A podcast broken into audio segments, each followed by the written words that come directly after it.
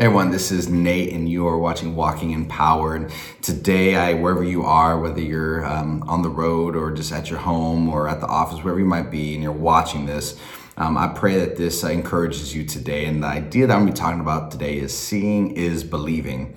Many times we feel like we want this proof when it comes to God or that God is speaking to us. And everyone who is a follower of Jesus has been there one point or another where they feel like, yeah, I feel like this is it, but I just, I, I, need like greater proof. And there's times you'll come across people who uh, they're deep thinkers and they really take some uh, a lot to process what God is doing, uh, you know, in their life. They feel like I just I just don't know if this is it. And there's people who just take the approach of blind faith and they just hop in and, and they just go for it and don't question anything. And I think there's a spot where the practical and the spiritual meet. And it's this idea of, you know, just because we're not seeing something active in our lives doesn't mean that we can't believe that it is true and happening in real time.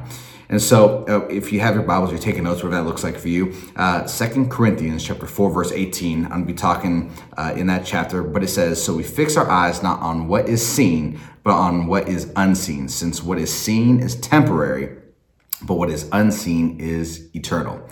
So I think about it this way. You know, if, if depending what era, generation you're a part of, right? Social media has changed so much um, in so many different ways, and you know, you know, depending what generation you are, right? There was a time where social media didn't exist, and that seems almost hard to imagine. But when social media didn't exist, right, there are certain things that you just had to be there to see it right? You maybe hanging out with your friends, or there was uh, something that happened at a sporting event, and you're just like, you, you just had to be there. You had to see it.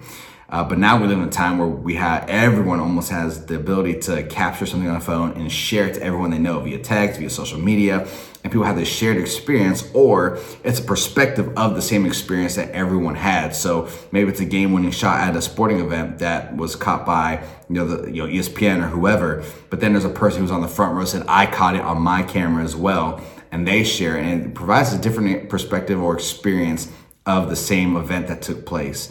And I bring that up just because I think we we live in this time where it's like if if it, if you don't post it or you didn't share it, it didn't happen, right? If someone said they you know they're out at you know the the grocery store and they ran into uh, you know whatever celebrity you think that would be noteworthy, right? And they said like I ran to them and I ran to this celebrity and they they named this they told this outrageous story. You'd almost want some type of proof to feel like well did this really happen?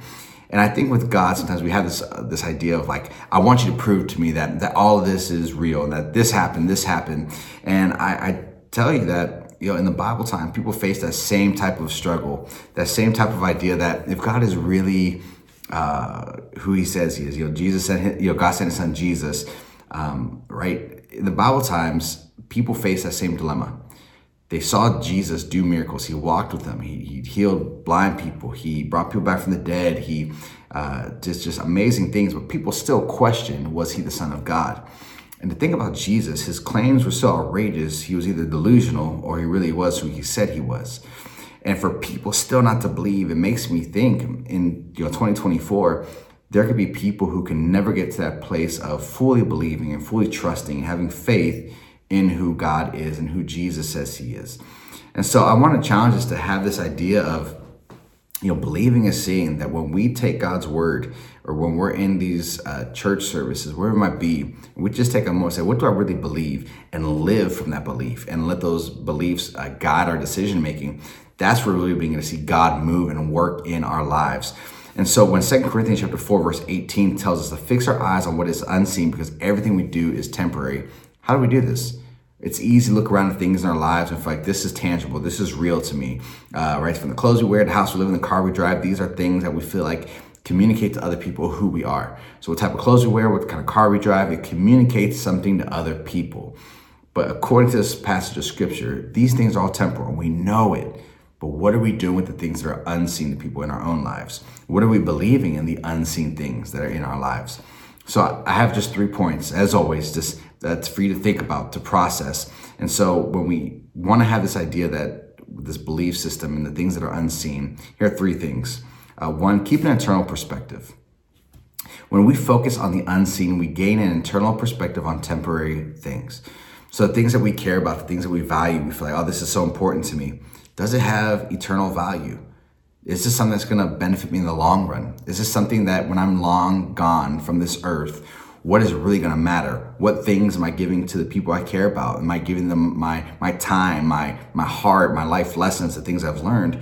Or are we just living in this place of just saying, well, what can I accumulate here um, that bring value to me or make me feel a certain way?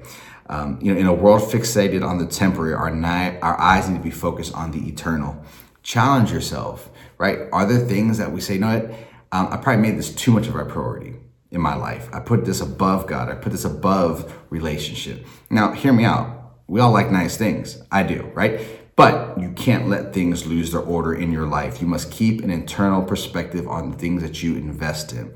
Some things are not worth your time, worth your investment, worth your energy. When you keep an internal perspective, that helps you decide some of those things.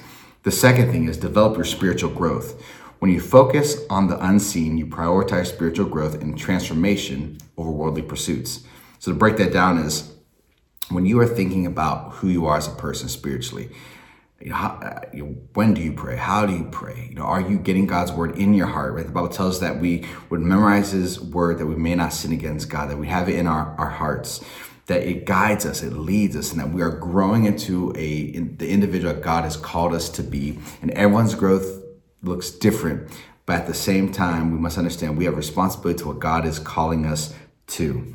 So when you da- uh, daily develop your spiritual growth, your souls become healthy, your spirits are strengthened, and your character is re uh, uh, refined. This is what God calls us to do when we go through the trials, when we go through the struggles. There is a refining process that happens in our spiritual growth. I know people that just go through tough time to tough time to tough time, and they don't really take a moment to say, God, like, what are you showing me? What are you trying to get off me? What mindset are you trying to change? Um, we have to grow in that type of way. And so be someone who prioritizes your spiritual growth daily. And the third thing uh, to round this out is uh, when you have an eternal perspective, you have hope and assurance.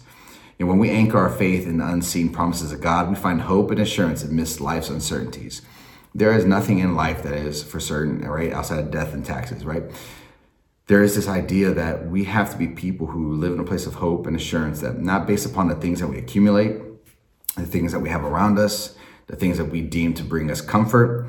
But what are the things eternally that we say, you know, my hope is in Christ, that things can be crazy around me. I've been going through, you could be going through a very difficult time right now, but your hope and assurance needs to be in God.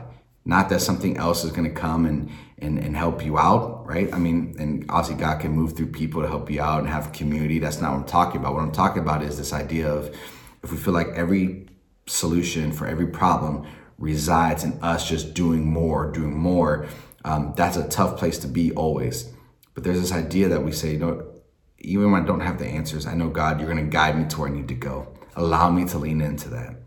You know, in the unseen promises of God, we find our anchor. Our faith is developed in conflicts, not in the moments of peace. Our faith, wouldn't it be nice to say, oh, our faith is just there and we believe God in all the moments of our lives. But the reality is, when we're going through something difficult, it's hard to uh, see God's hand. It's hard to feel like He's near.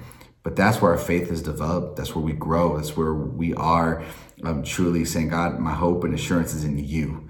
And so when you think about your life, when you think about your week, your months ahead, uh, take a moment to think about am I really trusting on the things unseen? Am I really believing God that He's going to come through the way He said He is?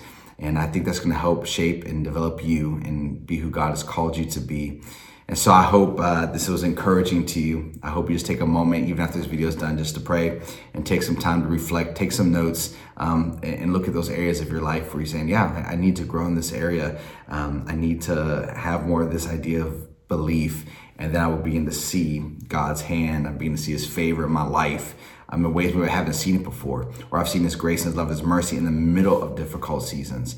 Um, but I can tell you this God is always near in every moment, the highs and the lows. He is near to us. But I encourage you to believe every word that's in the Bible to help you grow in who God has called you to be.